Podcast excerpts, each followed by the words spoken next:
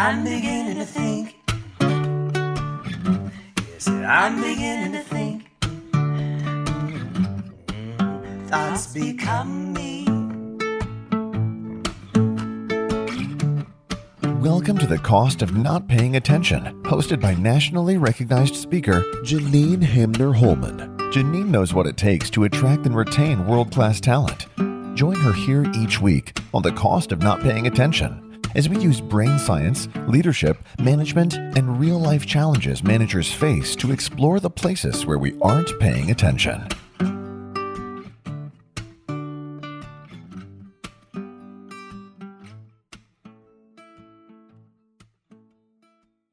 Welcome to the cost of not paying attention. I'm your host, Janine Hamner Holman. What am I paying attention to today? The difference between who we are and what we do. And what I mean by that is for those of us who have had the privilege of raising or being a part, helping to play a role in raising children, we really try when we're working with children to remember that there's a big difference between someone being a bad person and someone doing a bad thing. We have all, I know in my life, I have been a good girl who did some bad things. And when we grow up, it can get a little harder to have those distinctions. I was talking today with one of my coaches, and we were talking about how I have it that it's a bad thing when I feel like I need to seek reassurance from somebody about something. And what we unpacked is that as my life's work, I have chosen to get into what John Lewis called good trouble. The mission of my company is to have the world of work be one in which everyone can thrive. To make that happen, I have to disrupt the status quo. I also have, in general, a keen sense of when something is awry, when something is amiss, or when there's a big elephant in the room that we're all trying to ignore and it's actually courageous of me and of you when we speak up, when we seek clarity, when we seek reassurance. So, for all of you other good troublemakers out there, remember to see it as a strength and not a problem when you speak up. Which brings me right into my guest for today. Before I get into who he is, I want to tell you a bit about what he does.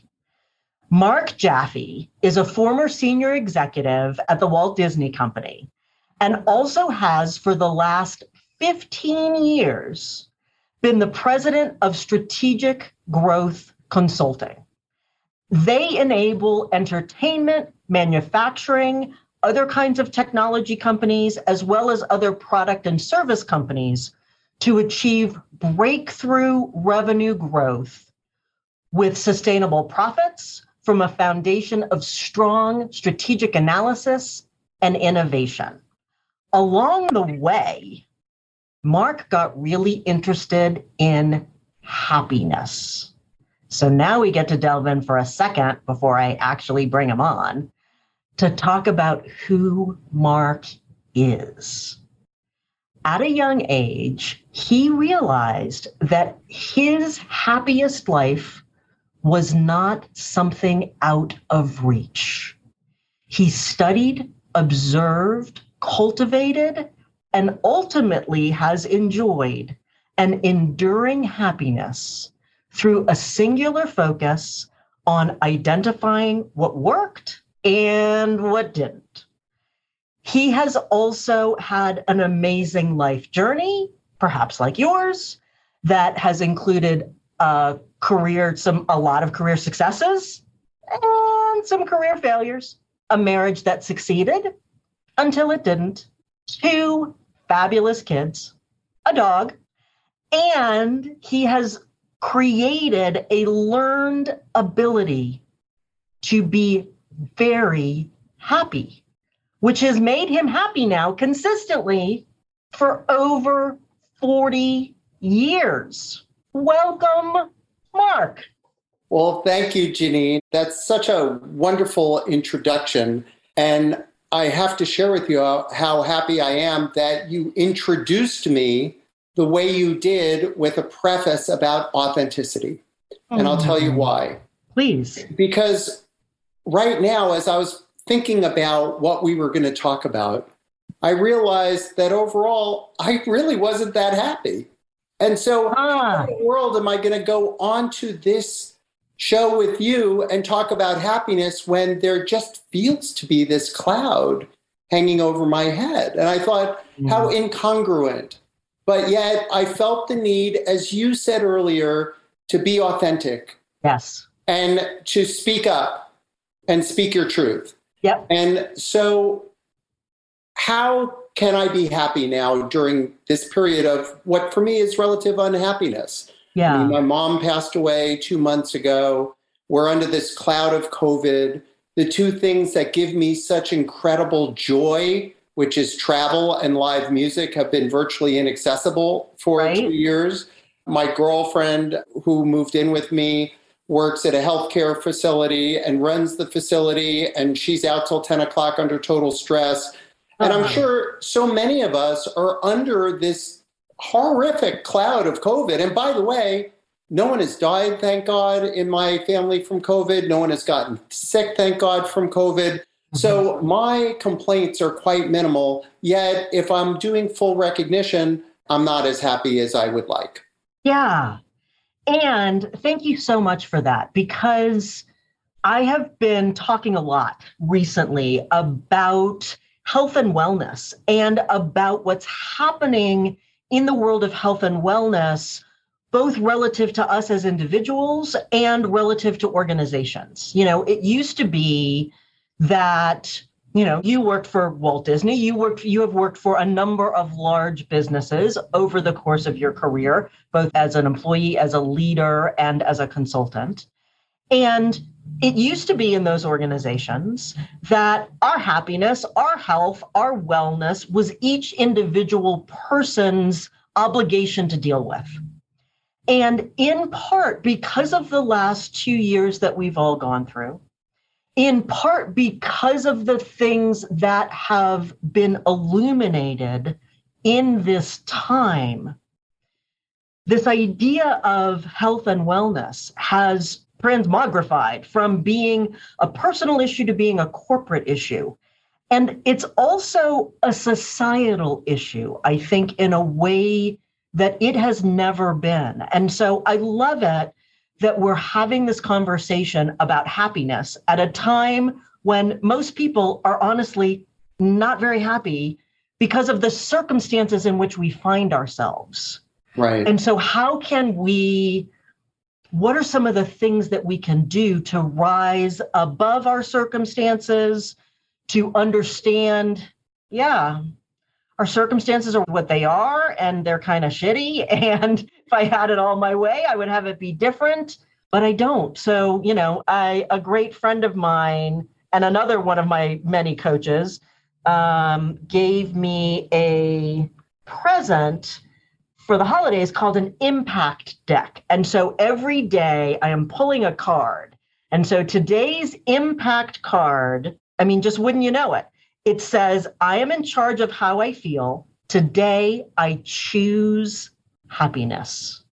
And that is perfect. I mean, the crux of it is how can we remain happy while being unhappy? and truthfully, happiness and unhappiness can peacefully coexist. If you think about having lost someone, Yep. how can you reconcile their loss with the incredible memories you have? Right. You can. You Yes. can experience the joy and re experience the love at the same time you feel the sadness. Mhm. Think about people who are in a wheelchair or have some other physical impediment. Naturally, that causes them continual unhappiness. It doesn't go away. Right. Yet there are these moments of joy. And a lot of what I write about in the book is not about whole, how to hold on to happiness as we idealize it indefinitely. It's really about the tools that we can use to trust our capacity for happiness. Because happiness is a constant process, it goes in, it goes out. But these tools build the resiliency we need. And as anyone could have told you in the last two years, the two tools we've needed the most are resiliency and adaptivity, right? Ah. Because everything changes in a moment. Right. But- and so these tools to be happy are are real tools. You could use them today. I mean, I'll give you uh, an example. There are 10 ch- pathways in the book to happiness. One of them is the magic of simplicity. And I was invited, wow, 20 years ago to this thing called the uh, State of the World Forum put on by Mikhail Gorbachev. Uh-huh. And in this forum, there was a Buddhist monk who has passed away called Thich Nhat Hanh, who Mm. invited us to a seminar. Oh, you're familiar, right? I am. All right, so you will love this story. So, Wonderful. you know, there's all sorts of luminaries, politicians, scientists, and you go into these formal rooms and everyone's all dressed up. Thich Nhat Hanh's room had one pillow for him to sit on and a floor.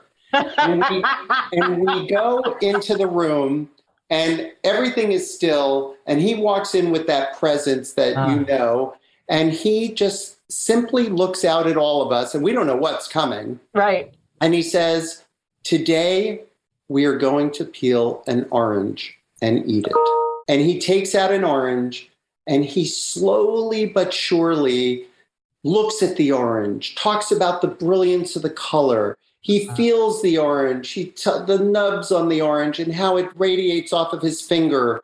He then smells it and then he builds to this climax of where he sticks his fingernail in it and the spray of the juice goes onto his face. And he's getting further and further into the sensuality of this orange and by the time he eats it the whole audience is exhausted we are completely spent we were so immersed in his experience and and by the way I will tell you this took 45 minutes for him to take the first bite.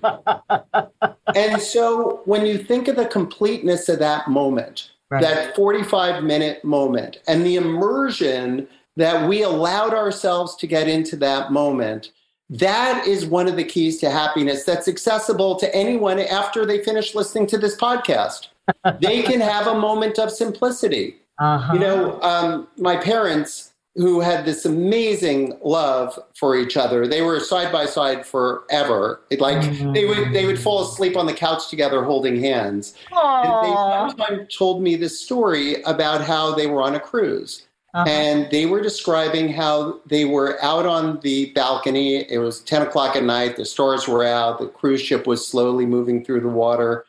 And they talked about this serenity and this peacefulness that they had because nothing existed at that moment except for the two of them holding hands and the night sky. Uh-huh. And again, it was immersion into the present moment. And the present moment, even in moments of unhappiness, is always accessible to us. There's always, like, I just before I, I came here, I was sitting by my window feeling the warmth of the sunshine on my skin. And it was so wonderful. I mean, you know, I run cold anyway, so anytime I get a little bit of warmth, it's up to be celebrated. But I think if people were to practice this magic of simplicity Uh-huh. and immerse themselves in the present moment, I mean, they're going to see that simplicity is a gift that you could give yourself all the time, no matter what state of mind you're in, no matter what dark cloud is hanging over you. The present moment can give you a happiness that can coexist with the unhappiness that you're feeling. I love that. And I love, you know, the idea of we have a an elderly dog who is in his final probably weeks of life. And I have the opportunity every night to go outside with him for his last potty run and I kiss his face, and he has a very long nose. And so I kiss one side of his nose, and then he will lean his head over, Mm. and I will kiss the other side of his nose. And, you know, even here in uh, Southern California, in Pasadena, I can look up, and while we have a lot of light pollution, there are still stars in the Mhm. sky. And so every evening, I have this moment with my dog, who I adore, and am beginning to prepare to let go of, Mhm. and then get to be present to the night sky, to the stars, to that feeling of both infinity and our smallness in the whole that is everything.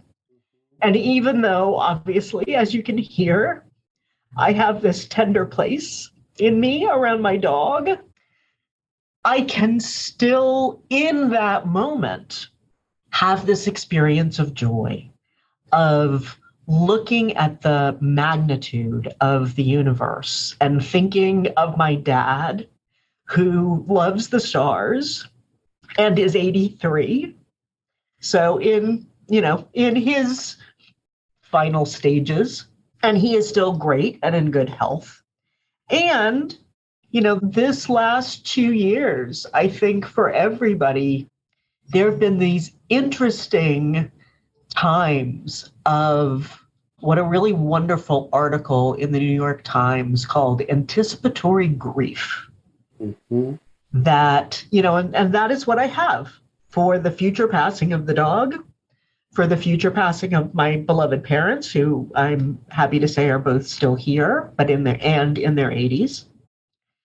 And and there is so much of a sense of loss last at the at the end of last year you and i were talking about how much we miss getting to be together with other people and hug other people and have that sense of camaraderie and togetherness and connection and you know one of the amazing things that zoom has created and that these forums like this podcast have created is a sense of connection and a sense of knowing and being able to know and meet people that we wouldn't know and meet otherwise. And so and and there is so much in there for which i am grateful and and happy at the same time where i have deep sadness Yeah, I'm so present to this other pathway of happiness, which Uh-huh. I call the joy of connection. When you are connected, and you could do that in times of happiness, in times of pain. I mean, obviously, I went through times of, of pain recently with my mom's passing. right And I remember waking up the next morning, the morning after she passed, and I said, I just want people I care about to be with me. uh-huh. And that joy of connection during times of pain, don't you always wonder how at funerals people can laugh? Like, doesn't it feel like that's so disrespectful? You can't laugh.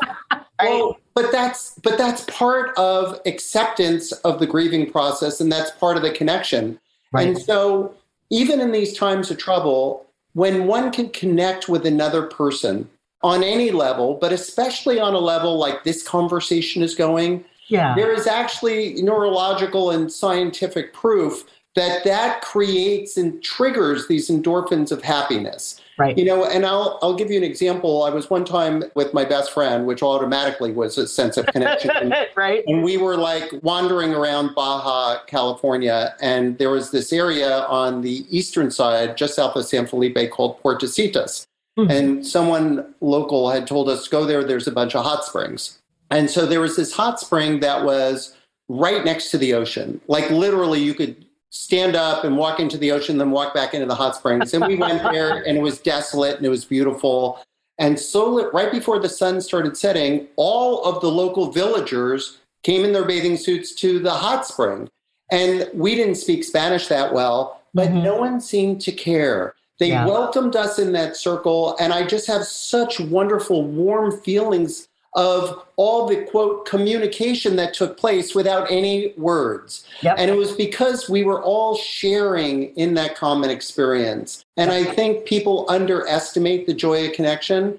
And I remember there's this one quote, I forgot where I read it, that defined this last two year period by saying, Never have so many spent so much time with so few. on some level, by necessity, but I think on some level by design because we sought happiness and connection during this profound period of disturbance and disruption. Yep. And through connection, we're able to achieve that. Yeah. And I love that image of you and your best friend, and then all the villagers there for sunset. There is a wonderful thing that happens in so many places in the world.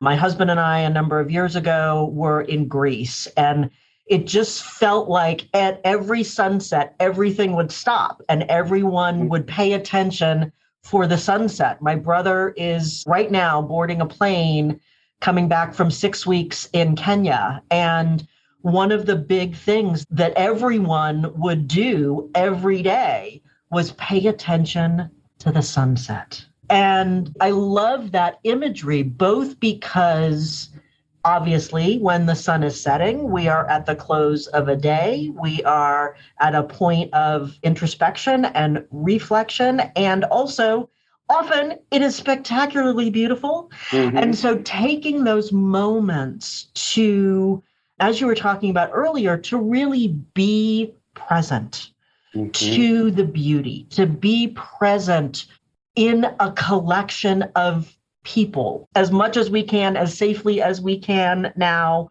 you know, but to have that sense of community, of place, of pause, of beauty, of awe. I mean, I just, I think it's one of the amazing things that we get to do every day if and when we take the take the opportunity to do it. And you're totally right. I mean, the journey is the destination. My girlfriend and I love watching the sunset. I mean, we live right at the beach in Santa Monica, California, uh-huh. and we always look for this illusory, and we all thought just ridiculous thought of the green flash. Have you ever heard flash. of the green flash? Which, Yes. of course, is a total fabrication. It never happens. And we would always look for it, though, because that was our thing. Right. Like, maybe it will happen. A month ago, it was not only a green flash, it went for at least a second, a full Um, beat. It yeah. was brilliant green. It really exists. And I wonder if it was that special moment because we saw it or because for months we had built ourselves up to this thought of the green flash. And again, I point out this is in the midst of this whole pandemic. There was this amazing moment of joy. We actually had joy, and just just thinking about it makes me happy again. You know, which is actually kind of the concept behind this book. uh-huh. So you're thinking, where does Suitcase of Happiness really come from? yeah. Well, there's a story of this guy named uh, Stéphane de Bourgies and Veronique de Bourgies, his wife. He was a famous commercial photographer in France. And she was with some friends at a cafe in 2015 in Paris, which was the cafe that was bombed by terrorists. And of course, you could only imagine they had two kids, the tight family, everything was Mhm. perfect. And at her funeral, he was talking about this incredible pain of losing her and said the one thing that has kept us going is her valise de bonheur, which in French means her suitcase of happiness. Now, it wasn't a real suitcase, it was a metaphorical suitcase. Right. But what she would do is she would consciously collect all these moments we've been discussing.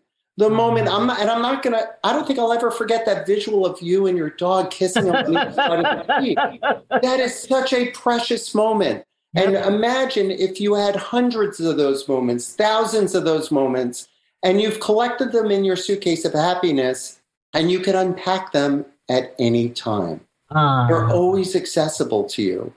And for me, I mean, I want to tell you, writing the book, I thought would be a great joy, but the two things I hate are being alone and writing. So why in the world would I write a book? Well, I, really, I, what the fuck, Mark Jaffe? I mean, I wrote it for my kids because it was kind of a, a legacy to them.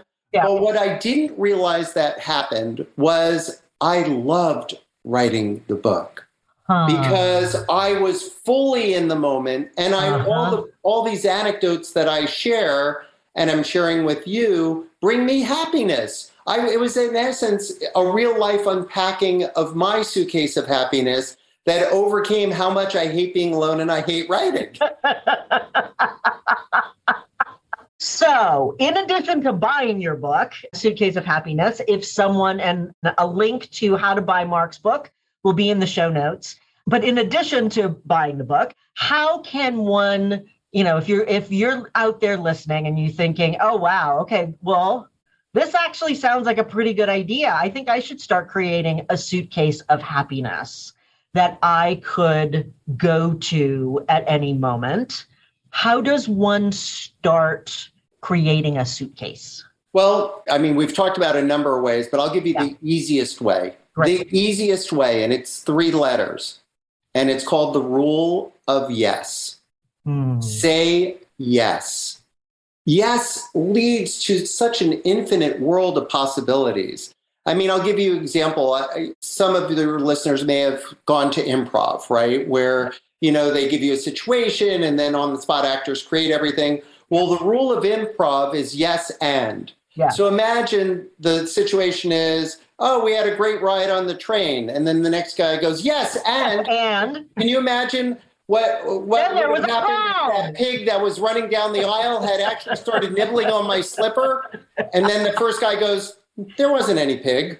Well, there goes the end of that skit. It's over. It just Right. died. But if we continue to say yes, we open ourselves up to these experiences. Yes, I'm going to watch the sunset and enjoy it. Yes, I'm going to try to connect with someone today, someone I don't know. I just had a, a situation a couple years back where I was walking down the street in Santa Monica, and this older woman, I mean, really, she was older. I mean, she might have been 90 plus, was Uh-huh. kind of slowly making her way down the street. And I decided I was going to say good morning to her and just connect with her on some superficial way and see what happens. Right. So I said, Good morning. And she looks up at me in like shock. She goes, Oh, uh, uh, good morning. She was like so thrilled. Somebody had acknowledged her, that someone realized she was actually walking in the street. uh-huh. For me, I, I know that made her happy, but for me, like my cup runneth over the Uh-huh. thought that I was to create such incredible joy for someone, such validation, such acknowledgement, because I decided to say yes to greeting her. Mm-hmm. I didn't know what would come of it. right. You know, and think about if you have a partner, a spouse, a loved one, a brother, a sister, a child, have the conversation of a yes, yes relationship. Now, of Uh-huh. course, if they're going to say, let's jump off a cliff together, you won't say yes to that, right? but what if they say, let's try a new restaurant we haven't had before? Or let's Uh-huh. take a walk down the path on the right rather than the path on the left? I mean, I remember one time I was traveling with a friend to San Diego and we decided to go on a kayak. And it was a really, really cold day. And so she could have said, Yeah, I don't think so. I mean, the wind's blowing. We're out in the middle of the ocean. I'm exerting effort. Like, what part of me do you think we had in common? yeah, right? no. But she said, she said, all right, why not? Let's try it. Well, it turned out that that day, unbeknownst to us, was the red tide. I don't know if you're familiar Oh, with the oh, red yes, tide. yes. But that is when there's a certain type of algae in the ocean, and when the water's disrupted, it turns a brilliant turquoise blue. yeah, That moment would have never happened if she didn't say yes. right. And so, and then let's not forget the validation of you saying, How about if we do this? And your partner says yes. I mean, you don't even have to do it, you already feel good. exactly. So I think the easiest way to get started is to say yes. Say yes to something that you've wanted to do that you haven't done. Say yes to trying a new food. Say yes to going to a different place. Say yes to peeling an orange and deciding to really experience it rather than gobbling it down. I can tell you, I've tried that and it's awesome. My, Yeah, I I mean- remember one time we used to live about 25 miles from Westwood, where UCLA is. Yep. And I was describing to my kids this place, and I guess this is a free plug for them called Diddy Riese, Uh-huh. which used to have these fresh chocolate chip cookies and any type Ooh. of ice cream you want in the middle. And my son said, Daddy, let's go. And I could have said, It's 25 miles away. I don't think so. But I had always wanted to say yes to them. So think about it. It's the same thing like the green flash. Now we're in traffic. It's taking almost an hour to get there. But we can't wait to have this ice cream in the middle of a cookie. And it was one of the most delicious desserts we've ever had Yeah. partly because it was delicious, but mostly because of the anticipation and Yep. because we went on an adventure together. I was about to say, you had an adventure. And my folks, my parents, both grew up with absolutely no money. And my dad was a relatively successful architect. And it was always really interesting to me the things that they chose to spend money on. They spent very little money on stuff, mm-hmm. cars, jewelry, not interesting to them. They spent a lot of money on experiences. Mm-hmm, mhm. So we would travel, we would go to good restaurants, we would have fun and times together, which then become those suitcase moments, become Mhm. those moments that, you know, when they are not here and they live on the other side of the country. You know, they're in Mhm. Cambridge, Massachusetts. I'm in, in Pasadena, California. We don't get to see each other much. We try and talk frequently, but you know those are the suitcase moments one of the things i did for my husband for the holidays is i gave him a indoor skydiving he and i went indoor Mhm. skydiving at universal city and then went out to dinner and it was ridiculous and it was so much fun we had a ball and you know we were uh, we are both i'm in my late 50s he's in his early 60s we were with these you know 20 and 30 year old kids we were definitely the old people but we were just you know and they were like have you guys never done this before and this is like this is so cool that you guys are doing this I love that you did that. And I Yeah. love that you did it here in town. And I'll tell you why. Because we normally do those things only when we're on vacation. Right right? Why is vacation so much fun? Okay, fine. Going to beaches, going to mountains, those are fun.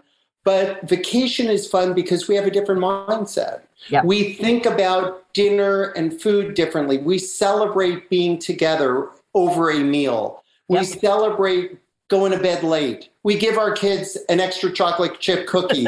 we we have dessert for breakfast yeah we that we're not limited in time. We'll do things we normally wouldn't do. And I've often thought, why don't we live life here like Yeah. we're on vacation?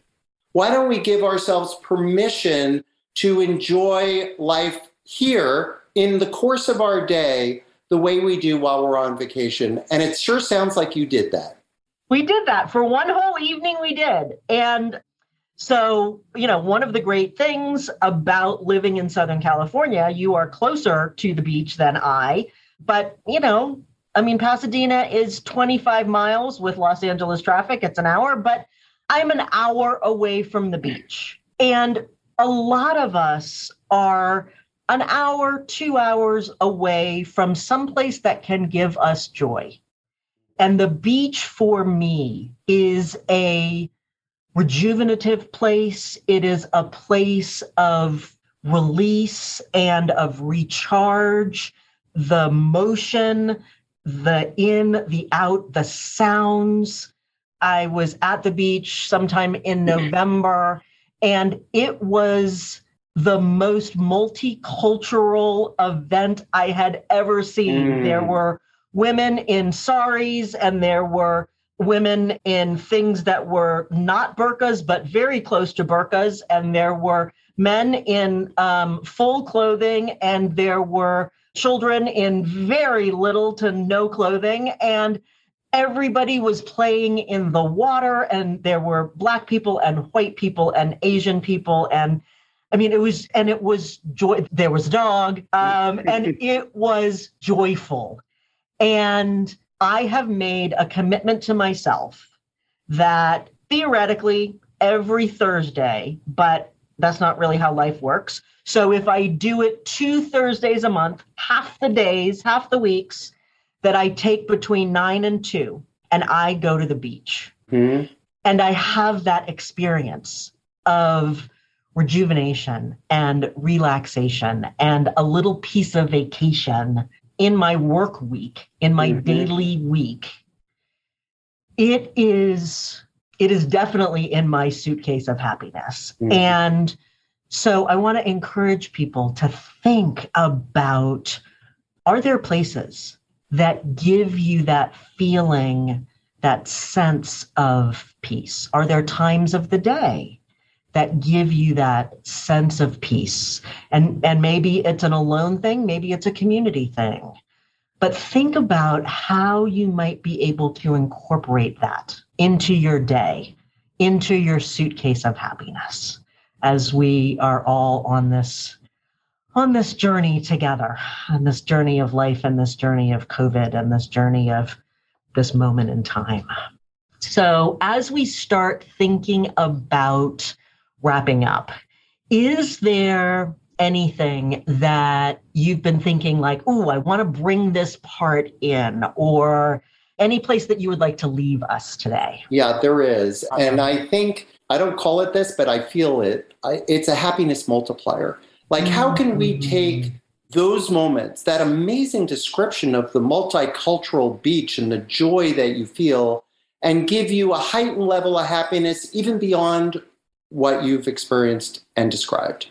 And Bring it's it. possible. I can give you, I'll, I'll unlock the secret right now. And the, secret, the secret is gratitude Ah, because gratitude truly unlocks the fullness of life.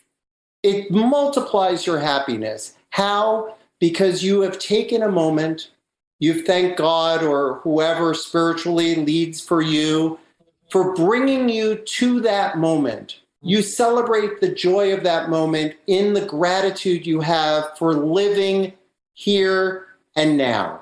My mom used to always describe it differently. She used to say, she used to bring us on hikes. We used to do a lot of hikes in nature. And she used to occasionally pull some sage and bring it up to our nose. And she'd say, smell it. And sage is so powerful. ah, so and, and we'd go, oh, that's wonderful. And she'd say, bottle it, Bottle, it. it.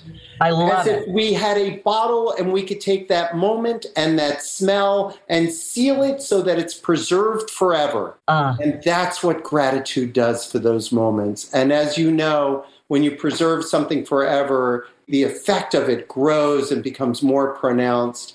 And so I want to leave everyone with the thought of using gratitude to exponentially multiply the power of the happiness you're feeling at that moment. Ah, I love that. And, you know, so many people talk about an attitude of gratitude. What you're talking about is a practice of gratitude and of using gratitude as the amplifier and using gratitude as the container to bottle that up, to bring Mark's mom with us and to bottle that up and cork it and keep it and use that practice of gratitude. Ah, I love it. I love it. Thank you, Mark. Thank you for your time, your wisdom, your authenticity, your generosity. I so appreciate it. And this has been a wonderful conversation. Well, it's been a treat for me, Janine. Thank you. Awesome. I am Janine Hamner Holman, and this has been the cost of not paying attention. Remember, great leaders make great teams. Until next time.